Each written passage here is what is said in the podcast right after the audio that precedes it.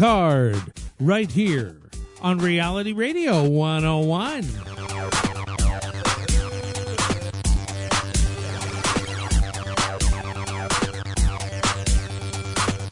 And now, right to your geeks, Andrew Young and Mr. Green. Welcome to Geek Hard, where we break your back and make you humble. I'm your host, Andrew Young, and with me, as always, is the jabroni, Mr. Green. Fuck the Hulk Hogan. Always respect the legend. Yes. R.I.P. Iron Sheik. Yeah, that that that sucked. I, I yeah, it's part of big part of my childhood. Yeah, yeah, great heel, great heel. definitely a great heel, and he almost ran for mayor of Toronto. So there we go. Yeah, Yeah. Well, we're not to linger too long on the sad passing of a legend. Um, but this is Geek Hard. We got a great show for you tonight. It is packed to the gills with stuff, with content, my friends. Later on in the program, Mark's- is going to be here. yes, it's packed to those gills. Yes. no, later that would be that would actually Jason Momoa. That would be all right. But no, no, that's not happening. Eh. he I think he'd be a cool dude to talk to. He Oh yeah, nice. yeah, yeah. I'm yeah. Not talking about Aquaman. I'm talking about Jason Momoa. Yeah, yeah. Okay, that's fair. That's fair. But that's anyways, fair. he's not on the show tonight. Just to be clear, he's not on the show tonight. Later on, we're going to see the return of a longtime friend of the show who has not been on the program since 2019. Um, a person who has a thousand nicknames that we'll get into later. And that is our good friend Adrienne Kress. She is returning to the program with her husband Scott Leaver, and they've just released a new horror film called The Devil Comes at Night. It's available now on demand and on DVD.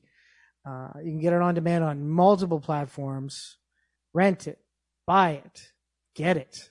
We'll be talking more about it later. We've also got a review coming your way of Transformers Rise of the Beasts. Yeah.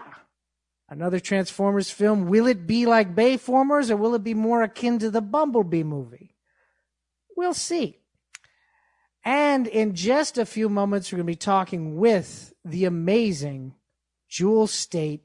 Season two of Family Law is airing now in Canada and is going to be coming to the CW in the States this July. We're going to be talking to her about the show and more. She's a great return guest that we're really happy to have back. But right now, we're going to take a quick commercial break. When we return, we'll be talking with Jewel Staite right here, Geek Hard, Reality Radio 101.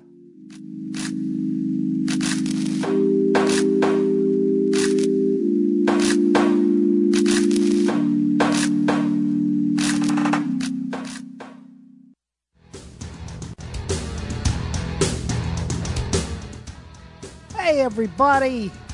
Jimmy the Short Order Cook here, asking you, what's better than listening to Geek Hard? Answer, listen to Geek Hard while wearing a Geek Hard t-shirt. And there's a place you can get them at teepublic.com slash user slash geekhard. We got a bunch of great shirts there. We got Geek Hard shirts. We got a Mr. Green's Tasty Meat shirt. Hell, we got a back issue Bloodbath shirt. For all your geek needs with your geek merch, you want to go to teepublic.com slash user slash geekhard. I'm not just asking you. I'm telling you.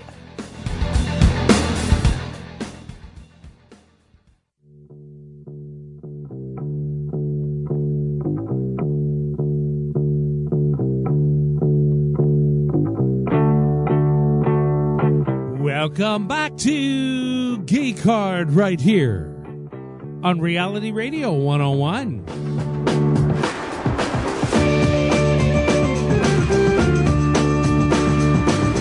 And now, right back to your geeks, Andrew Young and Mr. Green. Welcome back to Geek Hard. Andrew Young and Mr. Green here on a fabulous Friday night. In just a moment, we're going to be talking with actor Jewel Staite. Of course, you love her from Firefly and Stargate. And was it Stargate Atlantis she was on? Yes. Okay, there we go. Stargate Atlantis. And of course, a number of great shows, but of course, most recently, Family Law, which has now returned for its second season. To be talking with her in just a moment. Before we do, just want to remind you folks out there that if you like Geek Hard and you want more Geek Hard in your life and you want Geek Hard to go on long after you're dead, there's a way you can ensure that. And that is to go to patreon.com slash geekhard and become a patron today. If you become a Geek Cardigan, you'll be helping us bring you this great show. But more importantly than that, you'll get the inside track on Geek Hard content. That's right. You get uh, access to a, a fabled podcast known as Extra Hard, where Mr. Green and a special guest they talk about a movie or a TV show or actor or director, and they just you know they dive deep and they learn something about themselves and they find out the true meaning of entertainment as it is. Yeah, that's pretty much it. Women swoon and gods are created. You definitely want to check that out. You definitely want to check that out. So, uh, of course, there's one place you can go to do that, and that is patreon.com slash geekhard. Sign up today. You'll be glad you did.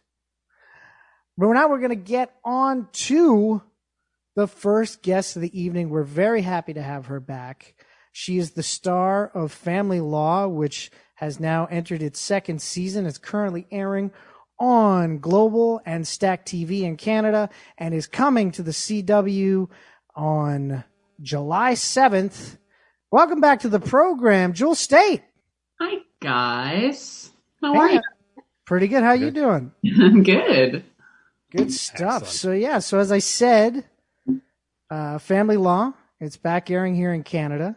Yes. Um, the last time we talked, Mhm. which was back in October of 2021, while season one was airing, you had just wrapped shooting season two.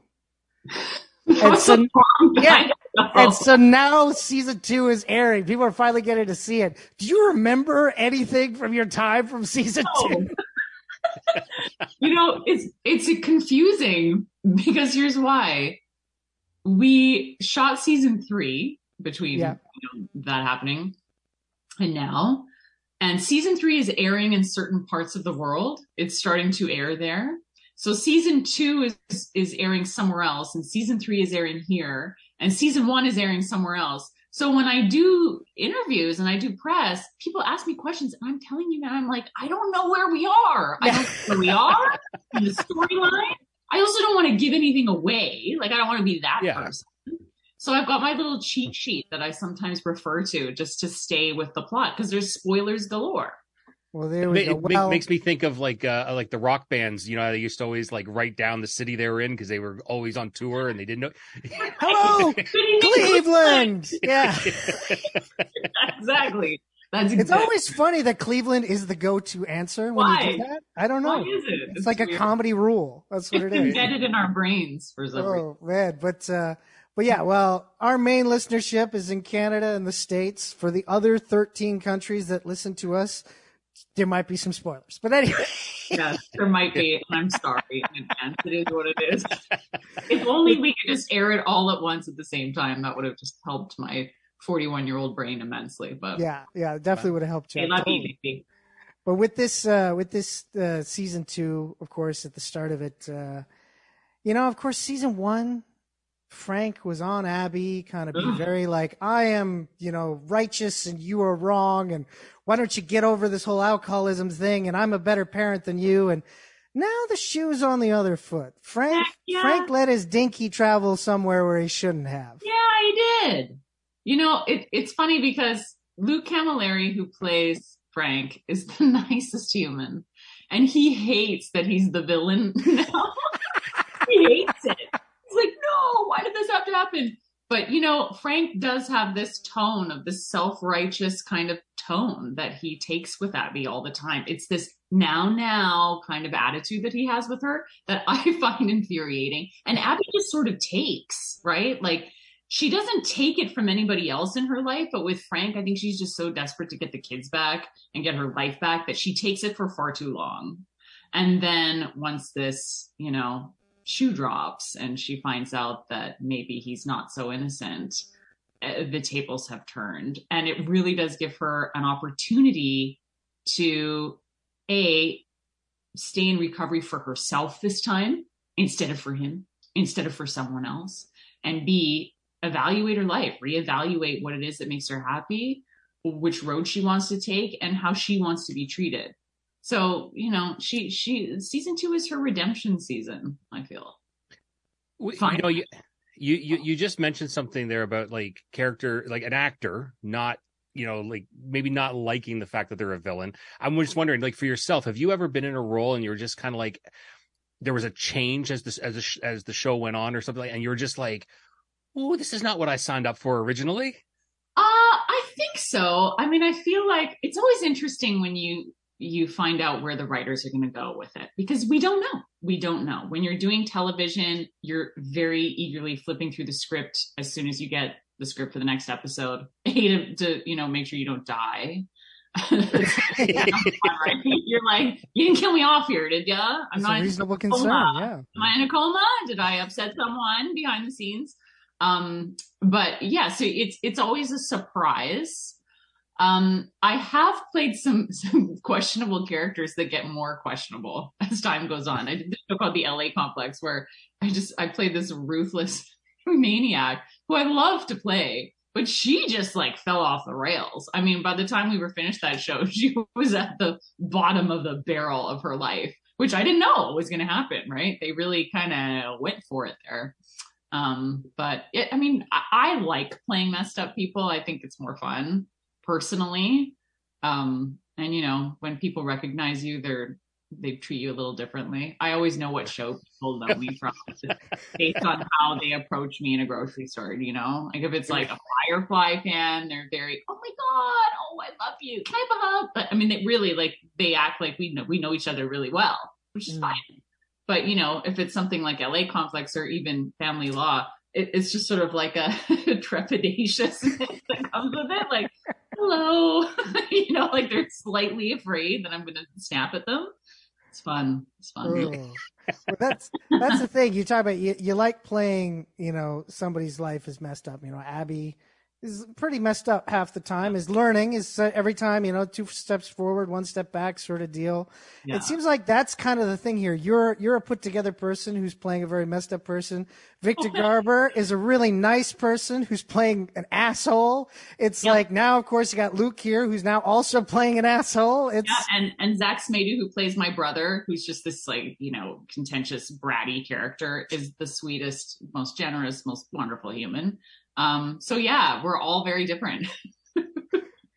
gotta love that acting. You get to really explore the different side. Yeah. It's fun, and you know when we fight with each other on camera, it's really hard not to laugh half the time because we're great friends, and to see them, you know, be nasty or or have to be nasty to each other is is hilarious. It's just you know it's fun. It's fun day at work.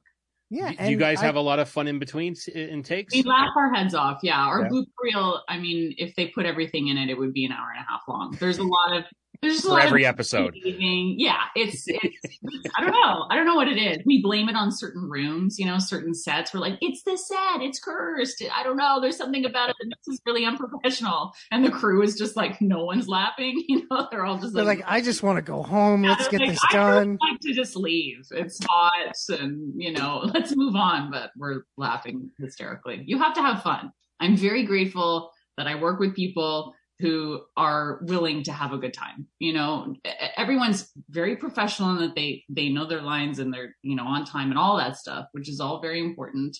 But the most important thing of all is that you remember it's just it's make believe, right? That's what we're Yeah. doing we're lucky to be there we're telling a fun story and it's it's nice to work with like-minded individuals because it's Of not course. Yeah. No, of course, totally. And the the great balance of the show, and I, we talked about it back with season one as well, is that you guys are really fun, interesting characters that have witty banter and everything, but you're dealing with serious situations, and you not only the performances but the the story itself pays proper respect to those serious situations and talks about serious things. And I, the balance is amazing. This it makes me really interested in this Monday's episode involving a cult.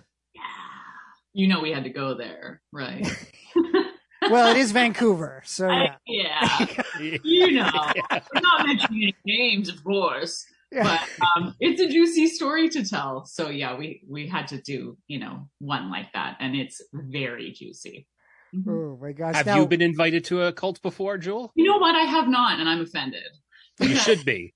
Like, Well, yeah, you know, I, I You're like, talking- I knew all those people. yeah, I did. I mean, I was, I was talking to my friend Katharine Isabelle. I don't know if you guys know her. She's Oh, yeah. I'm, I just love love her as a person, and I'm a fan. She's the Um, former Geek Hard Guest of the Year. She's it, really, she's Yeah. just the best. I love her. Yeah. Um, but we were talking about this, and she was like, "Why didn't they ask us?" And I said, "I don't know, Katie. I'm a little pissed." And she's like, "Yeah, I'm, I'm a bit offended." And then we realized that maybe they were just they realized we they we were too scary or something. Put them in their place immediately. Yeah, you guys would be like, I'm not buying this shit. No. How come no one asked me to join your cult?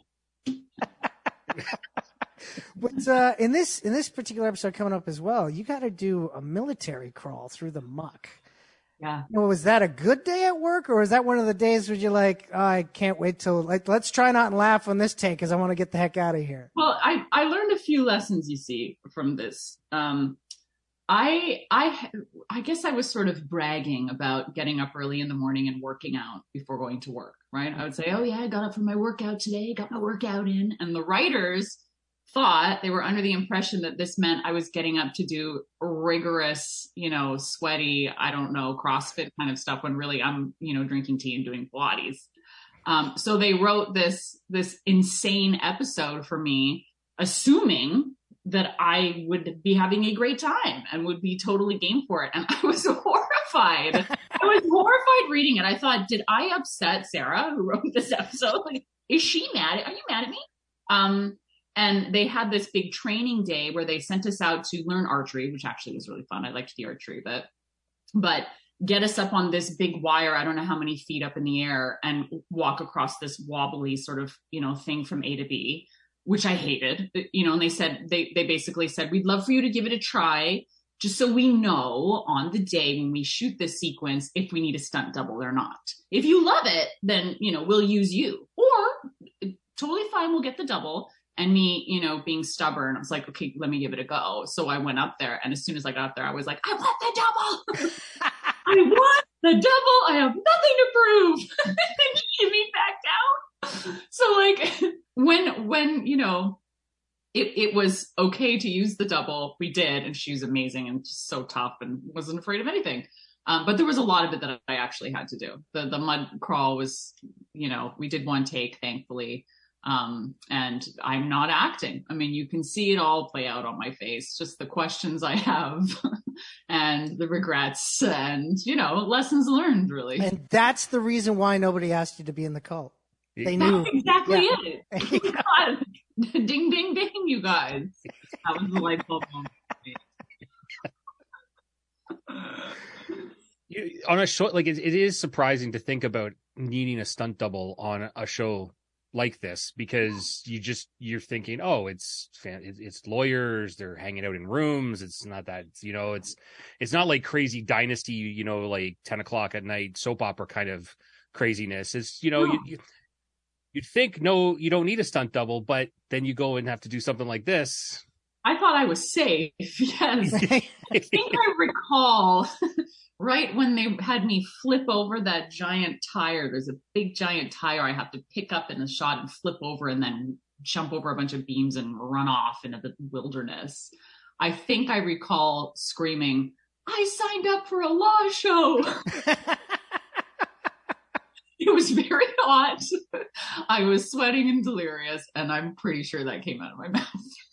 Oh my god. i said they don't do this on law and order Yeah, but you'll notice after that, there's there's very few action shots of me doing anything actually. they they just sort of piled on the court scenes, you know, which Right. I'm doing.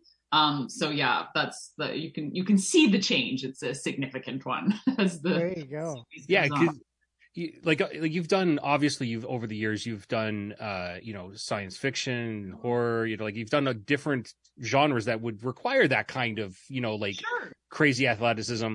A law show you know like i i totally see i totally see you signing on the dotted line to do the show and be like going oh this is gonna be i'm just gonna be doing i'm just gonna be wearing regular clothes. This is gonna Gonna be easy memorizing lines, yeah, running Yeah, around in a pencil skirt, easy peasy, lemon squeezy. No, No. Um, but you know, even the sci-fi shows I've done, I've never really played the character who goes out and is the badass hero. You know, I was always the "be careful, guys, I'll, I'll, be right here." you know, I, it was very rare on Stargate. I think you know there was some character development where they they basically had scenes where you know my character uh, uh reluctantly becomes the hero in the episode. I had one teeny teeny tiny fight scene that I was so proud of I mean, I think it took 30 seconds to shoot and it's like six seconds long on air, but I was very proud of it. But other than that, I, I've just never played that person. And, you know, now I'm in my 40s and I don't know about you guys, but like you get hurt more. Yeah. I mean, I sleep wrong and I'm like, yep. ow. So, you know, I, I, I just know myself. I think I've become confident enough to know who I am, and the person I am is the person who will get hurt doing stuff like that. I don't know. I mean, I we all we all have our strengths, and basically being the action hero is not one of them. Anytime someone's like, "Who would you play in the superhero movie?" I'm like, "Who's the person who sits in the chair?" yeah. Who's the person who delegates and tells yeah, everyone just on an earpiece telling yes. people what to do exactly with my See, mind I, I, like I like I like that you know your limits. That's you know like because like I, I turn around and then you see something like the the craziness that Tom Cruise does at, at sixty, and I'm like. I'm like, dude, I, I'm not even, I'm not remotely up there yet. And I'm already afraid of just going to bed sometimes or like walking down the hallway. Like, you never know. You never, you never know. Exactly. I mean, I, I don't know. I, I think I went through lots of, of phases and lots of jobs in my life where I felt like I had something to prove, right? Where I was like, you got to give it a go and you got to give it your best and, and show them what you can do. But then I just realized that doing that usually leads to things like, oh, I don't know, unhappiness. and also them getting you to do more, going like, whoa, they did this. Let's That's see if they'll do this. Yeah. So, you know, I, I, I think I've just learned to, to play up my strengths and to be very vocal about my weaknesses and not be ashamed of it either. Right. Well, and and you're employing some people. Yeah, right? are amazing. And yeah. yeah, they they like doing it. I mean, I, I did this episode of Quantum Leap. We had this this insane sequence uh, with an earthquake and a guy, you know, getting hit by a car and being thrown into a a kiosk.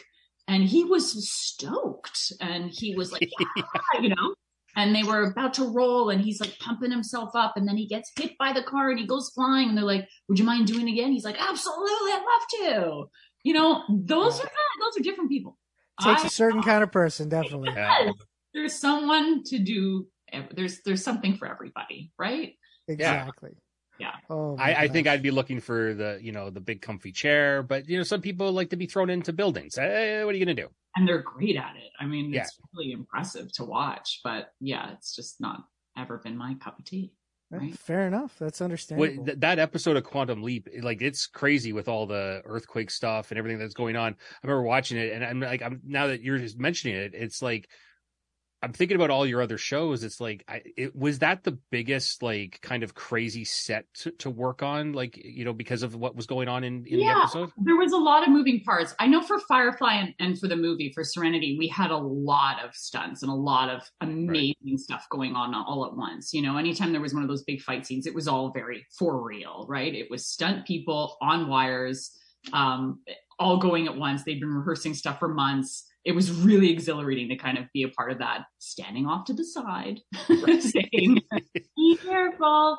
Um, but Quantum Leap was cool. I mean, we shot downtown Vancouver. I grew up downtown Vancouver.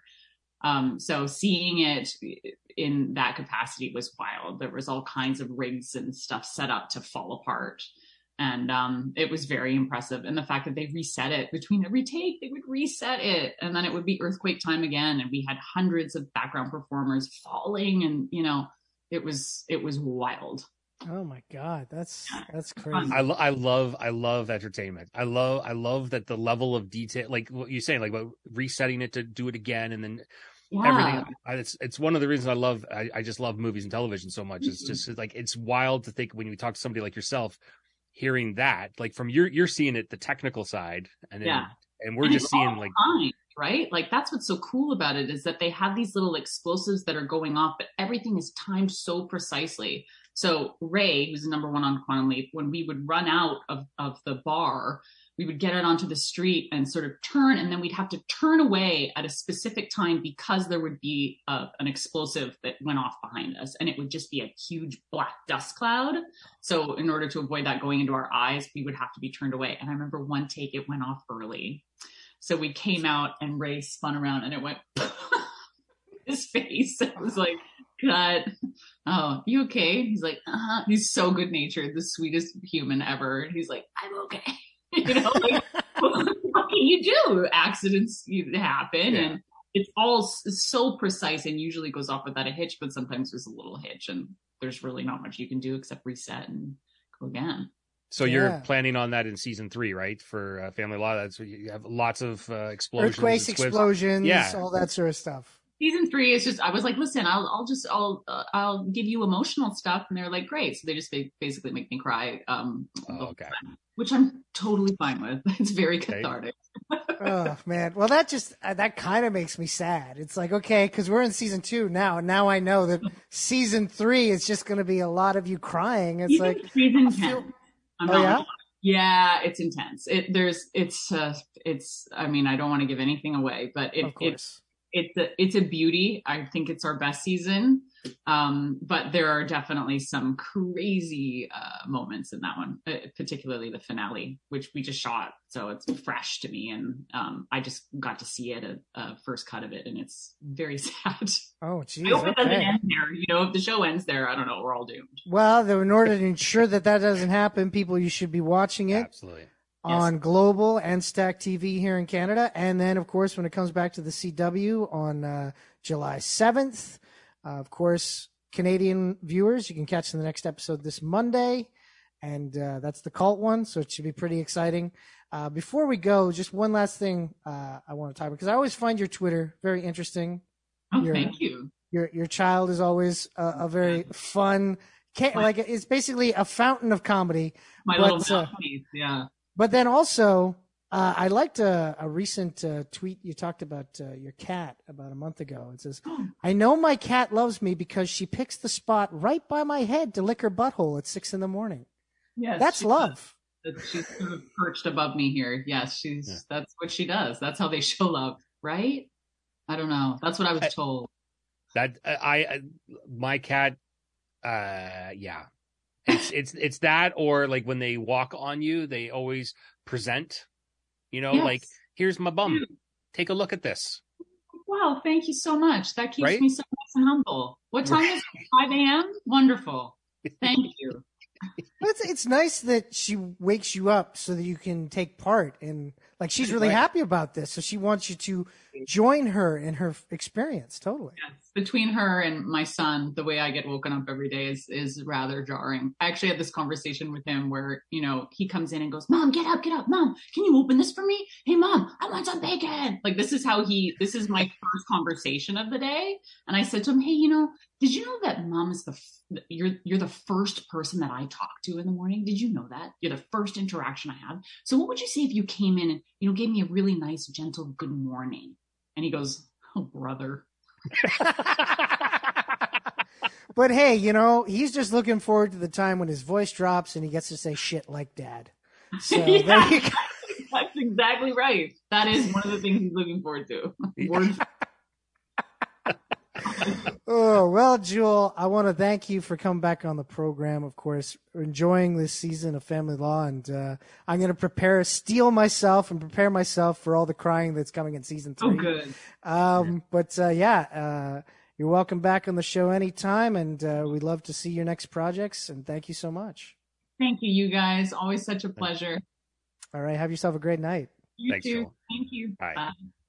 So that was Jewel Staite. You can catch Family Law on Global and Stack TV here in Canada. New episodes airing Mondays.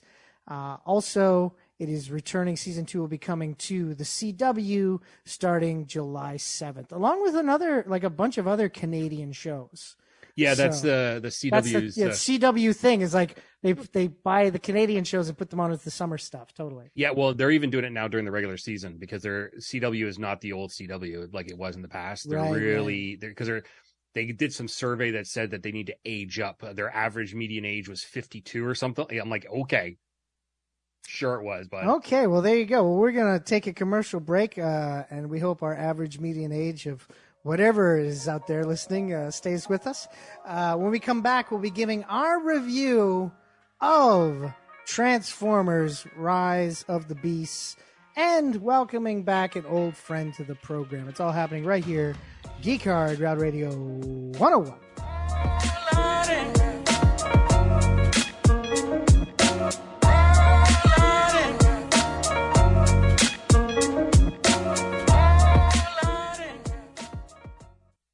When you used to go to the comic shop and browse through the stacks, picking up comic after comic, talking to your fellow customers and the store owner about what books you should buy? What kind of outside people daywalker nonsense are you talking about? I don't go outside. Well, thank goodness for back issue Bloodbath with Andrew Young, And Petula Neal. When we talk about comics old and new, Mostly old. but sometimes new. Every Wednesday, new episodes drop at geekhardshow.com or wherever you catch your pods. Check it out and have yourself a good.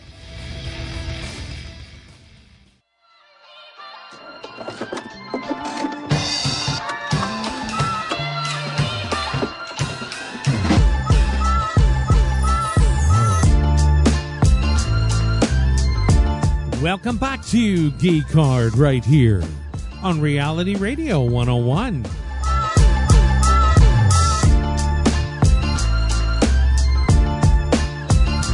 And now back to your geeks, Andrew Young and Mr. Green. Welcome back to Geek Hard. Andrew Young and Mr. Green here. In just a few moments, we're going to be giving our review of Transformers Rise of the Beasts.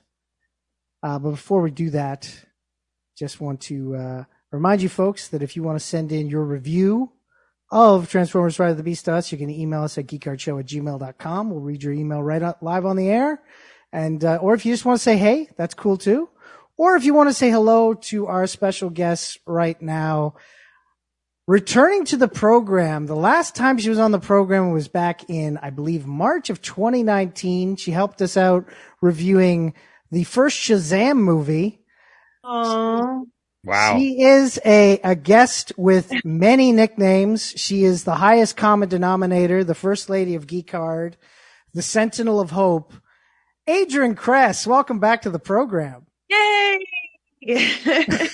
Are you kidding me? It was Shazam? It was Shazam was the last time you were on, yeah. Oh my god. Oh, well, definitely have to remedy that. Oh, Yes. that was a good movie too. I really, I mean, I hope I really liked it when I, when you, I reviewed it. you did it. really like it. You did really like it, but I'm guessing you're like the rest of us and avoided the sequel because that, that don't look good. That I don't look just, I was eh. so looking forward to it. I genuinely, even the trailers and then, I don't know, you just start hearing things and then, but I will watch it. I actually do plan on watching it because as, as you people, I'm sure will absolutely recall from 2019. Obviously they will remember me very, very well from that review. I have an obsession with body swapping movies, especially when one person's old and one person's young. Um, so even I literally like, like two days ago rewatched 17 again for no reason. Um, so I will obviously be watching the, the second, uh, Shazam movie for well, sure. definitely, yeah. And of course, Adrienne is back on because uh, later on in the program we'll be talking to her about the new horror film, The Devil Comes at Night, which she uh, co-collaborated on with her husband and a very talented man. Uh, welcome to the first time, for the first time on the program, Mr. Scott Leaver. Hey, so happy to be here, guys. Happy to have you here, man. It's uh, it's it's it's it's it's weird that it's been this long. We've we've we've seen you in person. We've you know we've hung out with you guys. You know, like both of you guys.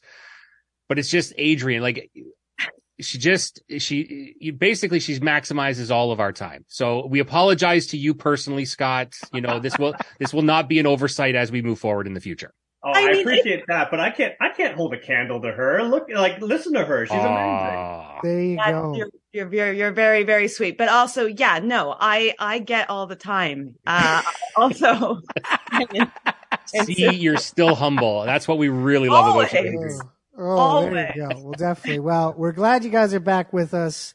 Uh, in just a little bit, we're going to be talking about The Devil Comes at Night, but right now we're going to be talking about a film that hit theaters today.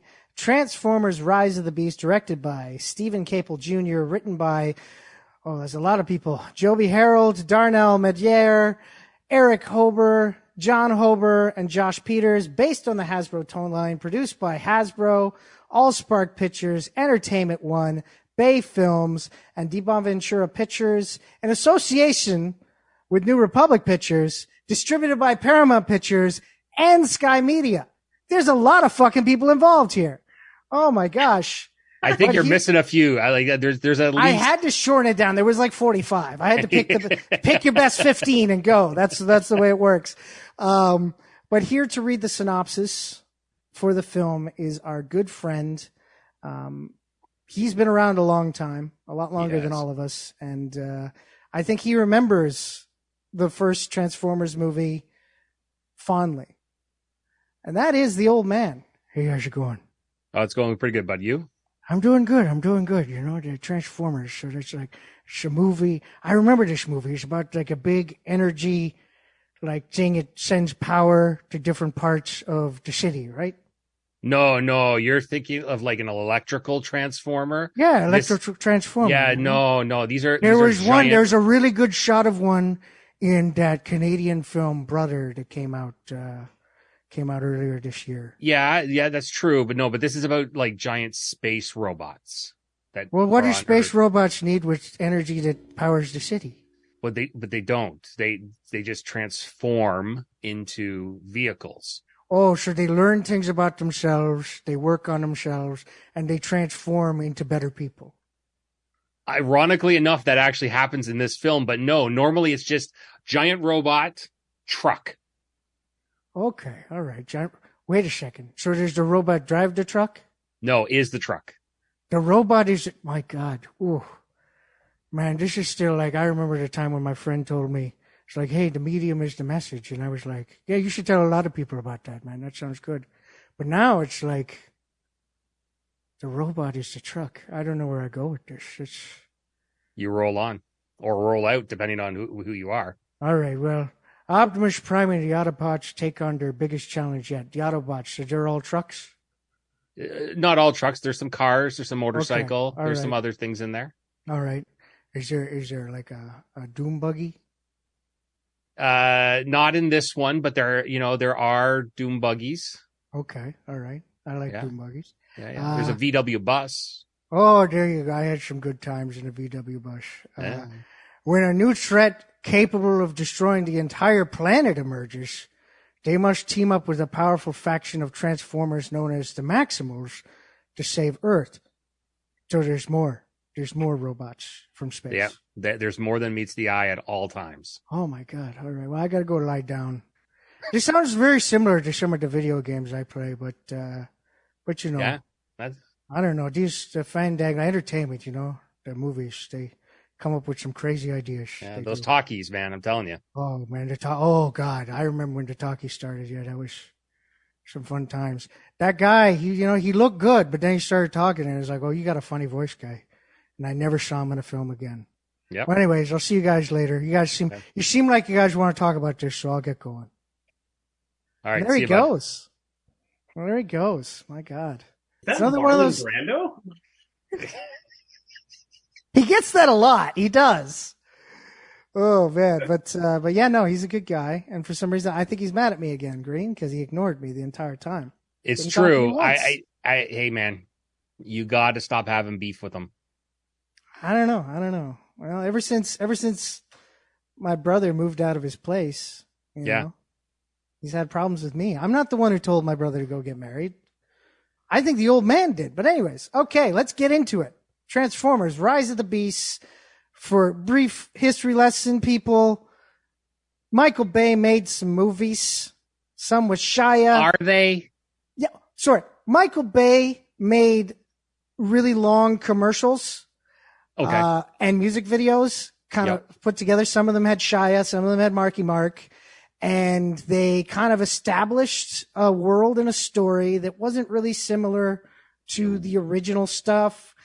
And then uh, a really fun movie called Bumblebee came out, threw away half of the continuity of those movies, and like it was just so much fun. It was Yep. so much fun. You got Hailee Steinfeld, like one of the most likable people on camera. You know, you're always rooting for her. You got Bumblebee looking more like Bumblebee. And, you know, it's like, oh, this is fun. Now we come to another, a film that I feel kind of sits somewhere between those in likes of quality and enjoyment. But I will say kudos to them, even though they're denying it. They threw out the other half of Bay's continuity. And so all the Bay shit is pretty much gone. So good for them. Oh yeah, no, this is uh th- okay, so I don't I, I'm not going to give away too much because there is a mid-credit scene that has other implications overall, but it is very clear that Hasbro's plan for the future is being laid starting being laid here.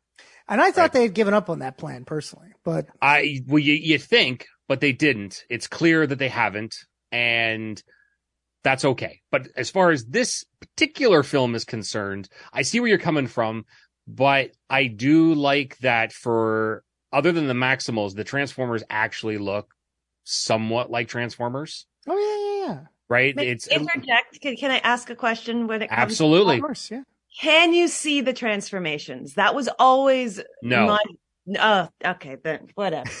It's still it's still they they they have kept the the the Michael Bay Bayformers aesthetic of the just random pieces of metal moving and and moving around.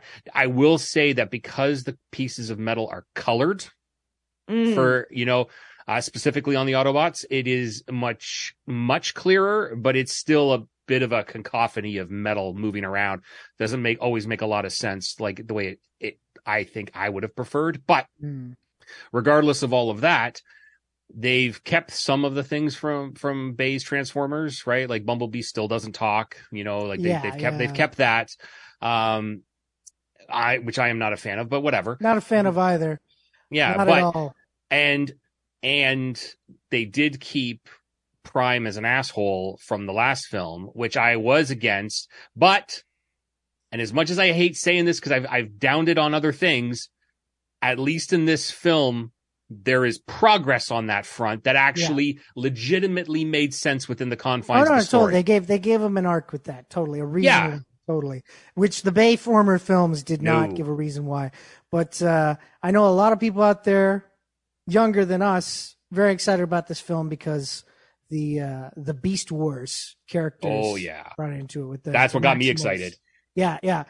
But I kind of got more excited about something that harkens back to Transformers the animated movie. We get we get and you see this in the trailers. Yeah, yeah, yeah. We get Unicron, like Yeah. actual Unicron. And Yeah. that to me was like, oh, okay. All right. So they're taking they're picking and choosing going, you like this? You like that? Let's make a little salad. Yeah, well, it's also clear looking at this film that they um that the mar the head up the the high ups at Marvel have decided that they're going to take a page out of the I MCU. mean Hasbro. Oh, sorry, yeah, uh, yeah, Yeah.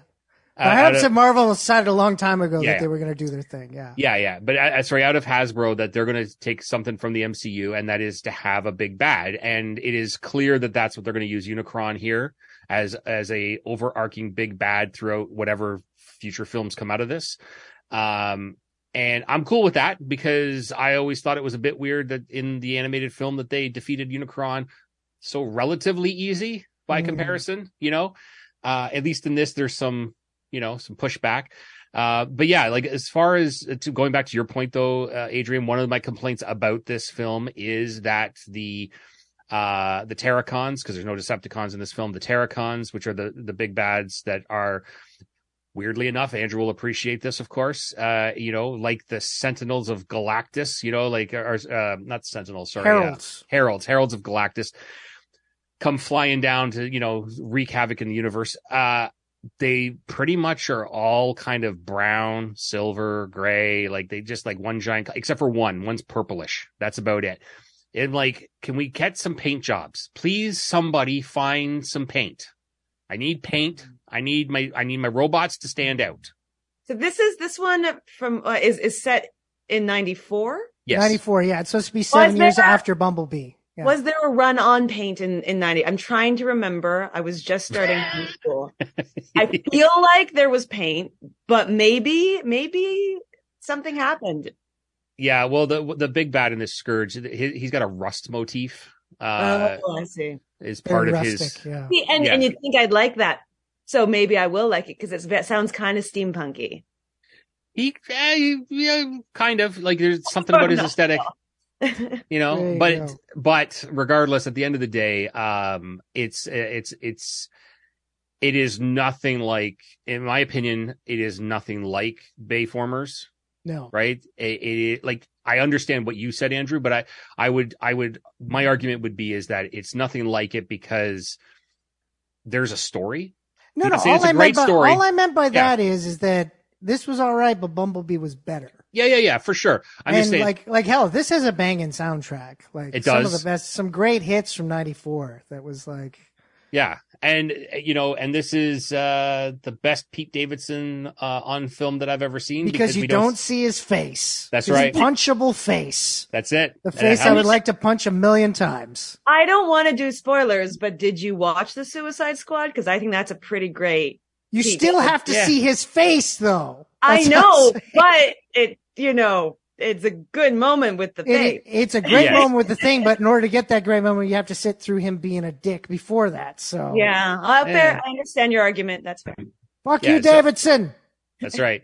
But no, I, so it is it is better than Bayformers and uh so you know like I think it's a it's a pretty half decent entry into the Transformers universe like Now, now, that we've got two films but yeah. Do you think people should see it in theaters, or do you think people should wait for rental or streaming? With with Spider-Man across the universe uh, across the Spider-Verse that I, that's always going to be the first option. Yeah, yeah. So wait. Yeah. Uh, if you've already seen Across the Spider Verse at least five times, yeah, you know, unless you're a major Transformers fan, that'd be about that'd be about it. Yeah, but also if you've seen across the the uh, across the uh, Spider Verse uh, th- five times and you still want to see a movie, there's probably some places that are still playing BlackBerry. So I suggest you go see that. Yeah. Go see that. All right. Well, we're going to take a commercial break. When we come back, we'll be talking with our lovely guests, Adrienne and Scott, about their film, The Devil Comes at Night, right here, Geek Hard, Rowdy Radio 101.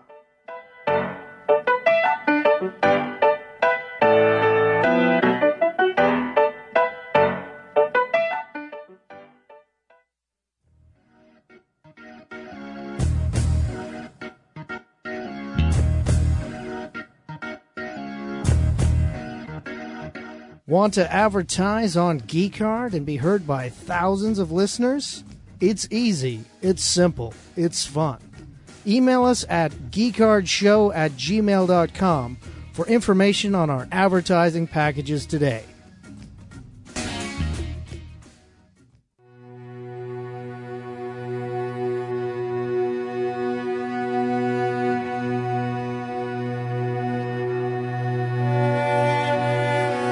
Welcome back to Geek Hard right here on Reality Radio 101.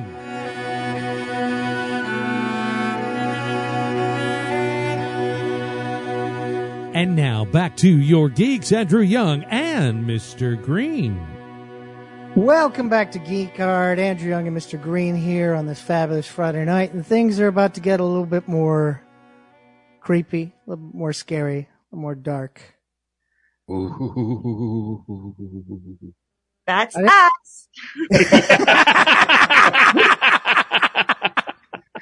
Yes, we're going to be talking with Adrienne Kress and Scott Leaver about their new film, The Devil Comes at Night. Now, I know that this film came about. You guys shot it during COVID. Uh, you guys, it was like COVID shows up and you're like, oh, we can't go on our honeymoon. Let's make a movie. Is that basically what happened? Yeah, yeah, Yeah. it. Yeah, that was great. I mean, what better honeymoon than going to the woods and throwing fake blood at each other? Sounds like I most mean- honeymoons. Yeah. Yeah, Yeah, that that actually sounds sort of. Yeah, it For was. A certain type of people, that would be Yeah, a really good time. Yeah. clearly we're those people. Yeah, There we made, we got married in the fall of 2019, which was awfully a good choice because we were considering spring of 2020. Um, and then the spring of 2020 happened, which was when we were going to go uh, to the UK to visit family and friends, and that just could not happen. So yeah, it's, we uh, we made a movie. That's Nice. that's great. Yeah. Now, uh, Scott, I know that before this you directed shorts and some series, some web series and stuff like that. This was your first time approaching a, f- a feature, and I know that one of your main things when you guys were putting this together, you wanted to bring in a certain actor who also collaborated with you, Ryan Allen. What was it about Ryan that made you go, "I want to make a film around this guy"? Yeah, I mean, uh, Ryan is just such a fantastic actor, and he he's one of those guys who can be really physically imposing and threatening, but also have this fantastic vulnerability on screen. So I thought that would be such an interesting person to cast as a lead in a horror movie. Like, kind of going a, a little bit against the grain. What if we switch? I thought, what if we switched it up and instead of doing like kind of the classic, you know, like a co-ed or like the the, the overworked family man? What if we got this really uh, like physically capable boxer and put him in a horror situation. Could we make that scary? Could we make the audience scared for him? And how many ways could we play with that? So yeah, I approached him and uh, of course Adrienne as well about writing the script, and then uh, the rest uh, the rest is uh, the movie. So uh, uh, you can tell us the truth, Scott. You know, Adrienne can't hear anything you're saying right now. She was the most difficult hire in the whole process, right? I don't know. People can't see this because we're on the radio, but she came into my room so fast and now is watching me. Uh, anyway, uh, no, uh, I mean, uh, honestly, like, I, I want, uh, I knew Adrienne was going to be a writer on it, uh, but we didn't know if she was going to be in it for a long time. And we were dealing with, um, obviously COVID at the time, which had a ton of restrictions because we were, you know, trying to really follow the rules and all the COVID protocols the unions gave us, which really limited our cast, our crew, how many people could even be in the same room. Some of our crew had to work remotely, so we were like video conferencing them in to like check costumes at times, stuff like that. So it was it was a kind of a strange, wonderful process. But eventually, I was like, well, a librarian. We're kind of going for this Shelley Duvall look, like kind of a nod to that. And I was like, well, who better than than Adrienne Kress? You need, you need a girl with bangs, I guess. Was In fact, I thought it was really funny that in the credits it just says "girl with bangs." So- yeah, I, I know, I'm, I can I can be humble. Um, it's, no, it's yeah. I mean, in all sincerity, it really was one of those situations where, um, actually, story did come first. Ryan was sort of always there in the picture, but all the rest of it, I would argue. Ryan came first, and then after that was the location was um was the was my parents' cottage. And once we had the go ahead to be able to use that, that was almost the second character. And then Amy, the librarian, came about even like later than that. So, but I'm glad I got to do it. Thank you. It was very nice of you, Scott. That was very very kind. Oh man, but no, Adrienne, uh, you know, as as the character, it's something because like again, we've known you for a while, and Yes. uh, there's been times where you've filled in for Mr. Green as a co-host, Indeed. and I remember those weeks. There were times you told me, "Hey, don't pick a horror movie. yes. I don't want to do a horror movie. I don't want to get scared." So now, again, having worked as an author on horror books, of course, you do the adapt the the adaptations with the Bendy Bendy books there, which have a horror kind of feel to them. And then you've worked on this. Are you now becoming more of a fan of horror? No, still scared? I'm. It's it's not a question of fan. It's a question of you know soul. I am just such a scaredy cat. Um, I think we've talked about this before about the things that I can watch that are scary, and we've Yeah. like like basically monster movies is what we've always come to the conclusion. So like serial killers, no. Paranormal, no. But I can watch, uh, you know, Jaws, and I'm getting better. I can watch zombies because to me they're also in the Right. animal uh, uh, monster territory. I still have to close my eyes, but I'm not traumatized by it. But no, this sort of movie, honestly, is the sort of movie that's on the no list. um, And So that wasn't acting, is basically what you're saying. It's like I know I can see all the cameras, but I'm still freaked out. it was so fr- like what you don't get is I mean you probably get, but like some people don't fully get like the concept of an overnight shoot. We shot this for 13 days, 12 of which were overnights.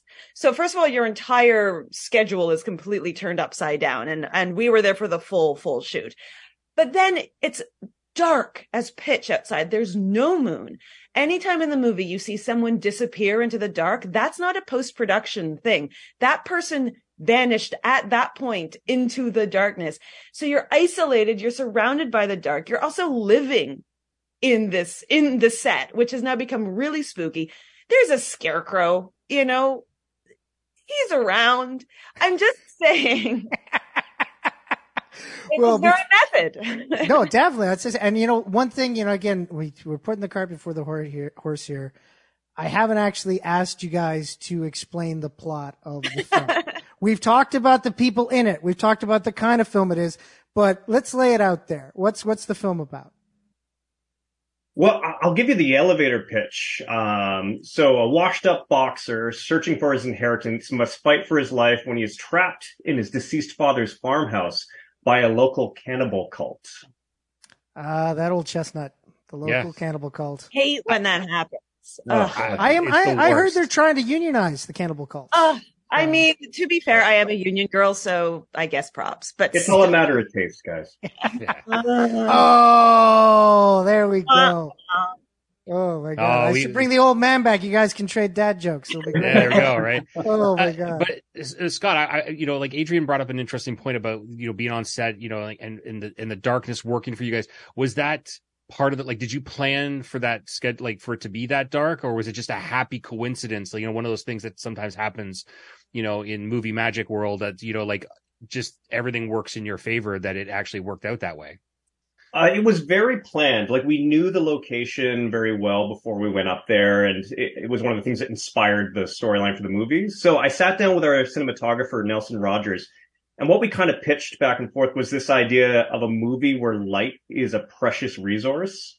It's the idea that these characters are almost like floating in an ocean of blackness, just clinging to islands of light when they can find them. So uh, when you watch the movie, you'll notice uh, a lot of the time we wanted to play with the idea that the actors self-light themselves with candle or with uh, lanterns and with flashlights and create these kind of moving shadows and reflections in in the windows, things like that. So it was all very purposeful and uh, very much what we were going for as far as like uh, creating a sense of space and feeling. Yeah, you know, I, as somebody who, unlike Adrienne, who watches and enjoys, not and um, don't get me wrong, I'm not a, the biggest horror fan in the world, but like I do enjoy, you know, quite a few horror films. Um, one of the things that I find interesting is like what you just described is that it's, you know, uh, the original Texas Chainsaw Massacre is notorious, you know, especially for the the film, um, the, the way the transfer worked is that it's it's basically blackness for like 48 minutes of the film. Like you yeah, I see heard that film, but I didn't see it. right yeah, exactly right? And uh and that, and i think that's why some people have always thought of it as such a, a masterpiece because you, your mind is doing mo- way more than what you actually see. Whereas this like as you describe i noticed that it was like yes like maybe three quarters of the frame is blacked out but then there's like this you know 10 15% that's being lit up whether it's a face or part of the shoulder or you know whatever. But you can see your characters that's one of the things i appreciate about it even in the the pitch blackness you can see people and their faces and you know part of that but it doesn't but that lighting doesn't uh, uh take away from what's going on around it like the dread that you're feeling as you're watching Yeah, well, thanks. I mean, that was definitely what we're going for is sort of uh, a movie in chiaroscuro, if I'm pronouncing that right. But that whole idea of like playing with like light and the complete absence of it. So what does that do? And I wanted to recreate the idea that the camera was sort of a third lead in the movie. So you're only able Right. to see what the leads are able to see. And how do you capture that experience of what it's actually like to be running around with a flashlight in the dark? It's like what you can see, you can see, but whatever you can't see is absolute black. Hmm. And, Yeah. and I think, um, I love when movies do that. Like there are certain movies that do sort of a false black where the audience can see a little bit better than the characters Yeah. can. And it's, you're just supposed to accept that that's dark. Well, for me, I love when movies actually can create real darkness on screen. And yeah, like you said, uh, your imagination just starts filling in the blanks. And I think it's terrifying.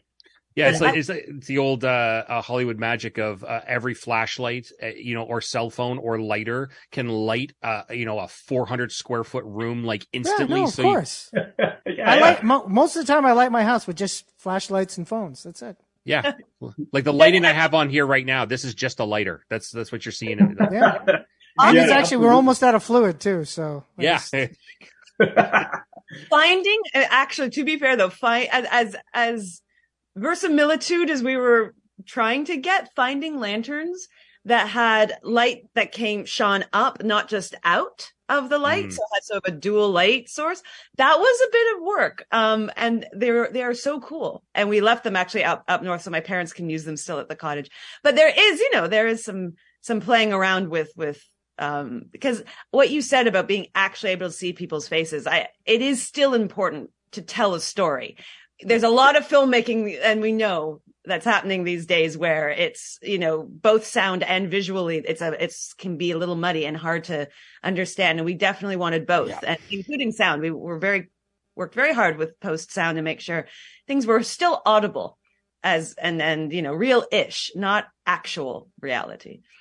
Of course, of course. Uh, Two thumbs Now- up for me on that because uh, one of the biggest uh, offenders of that is his film's coming out in in a few weeks, and uh, you know, you can say his name. We I- ha- no, I can't because I'll invoke him, and he's like he's like he's, he's like Bloody Mary. He's just gonna show up and make more movies, and I don't want that.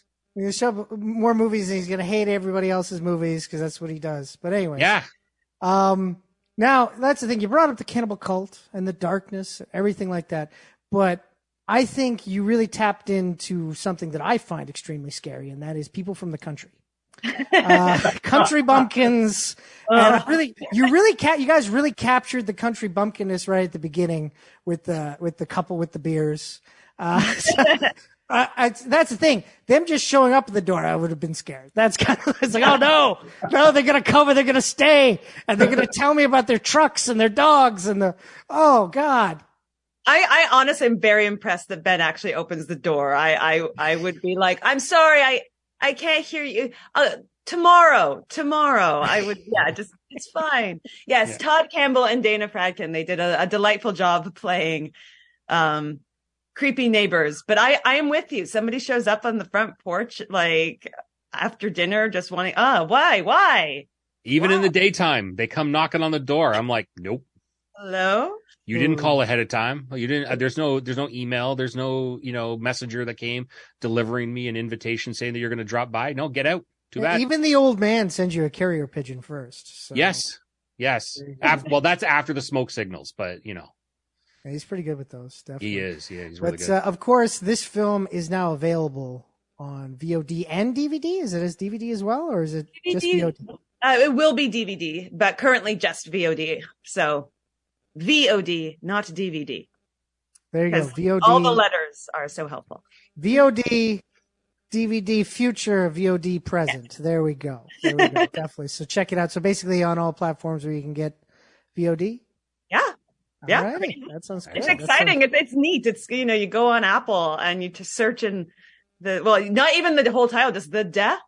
And you get like, uh, Devil Wears Prada. And then there are we. And and the cool. devil comes at night. And you know, when you guys make the fusion film Hmm. where the devil wears Prada at night, I really look forward Yeah. to that one. Oh, it's going to be fabulous, darling. Just fabulous. Yeah. Oh. Well, Can't thank wait. you so much, guys, for coming on. I'm really, I'm really happy for you guys. I know that you guys put a lot of work into this, and now it's out there for people to see. And of course, uh, if you haven't listened to the show regularly, I'm a huge proponent for indie film. So uh, any indie film out there that uh, is worth a damn, I say go watch it. And this is one of those movies. So definitely go watch it, people.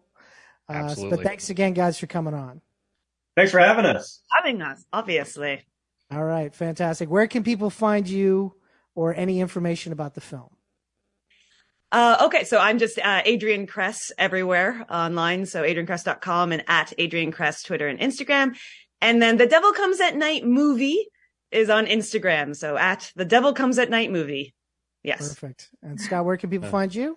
I- I'm at Scott Leaver seven. There were six faster Scott Leavers. I don't know where they are, but they got them. So check it out at Scott Leaver seven. There you go. Scott Leaver Seven. That sounds like a like a seventies heist movie. The Scott oh, Leaver Seven. There you go. Or, or or a really awesome jazz band. Like there's there's oh some- yeah, the Scott Leaver Seven. Oh my god, I Yeah, heard them right? play in Detroit. They were fucking amazing. Totally. the best. oh my god. All right. Well, we've come to the end of the program, Mr. Green. Yes. Why don't we tell the good people where they can find us when we're not here? Absolutely. If you like what we do here, you can always find additional content at patreon.com slash geekhard. For everybody who participates in that right now, we thank you guys ever so much. And for those Thanks. of you who don't, it's okay. We still love you. But it'd be better if you joined us. Join us. Yes. Yes. Join us. Give in to your anger and join us. Yes, we're not a cult. We're not a cult. We, we definitely are. don't. We definitely don't eat people like those. Some Yeah, cults. yeah, we don't. That's right. We don't eat people. That's that's not what we do. That's actually on No, our we're We're not, business Actually, but card. we're not. But we're not Okay. saying we're a, we're not a cult. But we don't eat people. Business cards say geek hard. We don't eat people. That's, That's it. That's it. The way it is. Uh, additional content can always be found at YouTube, Twitter, Instagram, Facebook, and Pinterest. Yes, even Pinterest. Search Geek Hard Show on any of those platforms and you'll find us there. Of course, check out our website, geekhardshow.com, for more news, reviews, and the podcast version of this very show. Available on Mondays after 2 p.m. But if you didn't listen live, the best way to hear us is what, Andrew? Just subscribe to us on your podcasting platform of choice, be it the iTunes, the Apple Podcast, Google Podcast, Stitcher, TuneIn, Spotify, wherever you catch your pods. And please, while you're there, leave a five star rating and review because it helps with the analytics. And the more people that know, well, the further we go. Absolutely. And of course, if you just want to continue the conversation with us about it, pretty much anything, uh, you can always email us at geekhardshow at gmail.com. There we go. I want to thank Jewel Staite, Scott Leaver, and Adrienne Kress for coming on the program for Jewel Staite, for Family Law, for Transformers Rise of the Beast, for Scott Leaver, for Adrienne Kress, the Sentinel of Hope, for Mr. Green, and for Yuri all the way back there in the booth. This is Andrew Young saying, if you're going to geek out, you might as well geek hard on Reality Radio 101. Thank you for listening to Geek Hard with your host, Andrew Young, and Mr. Green right here on Reality Radio 101.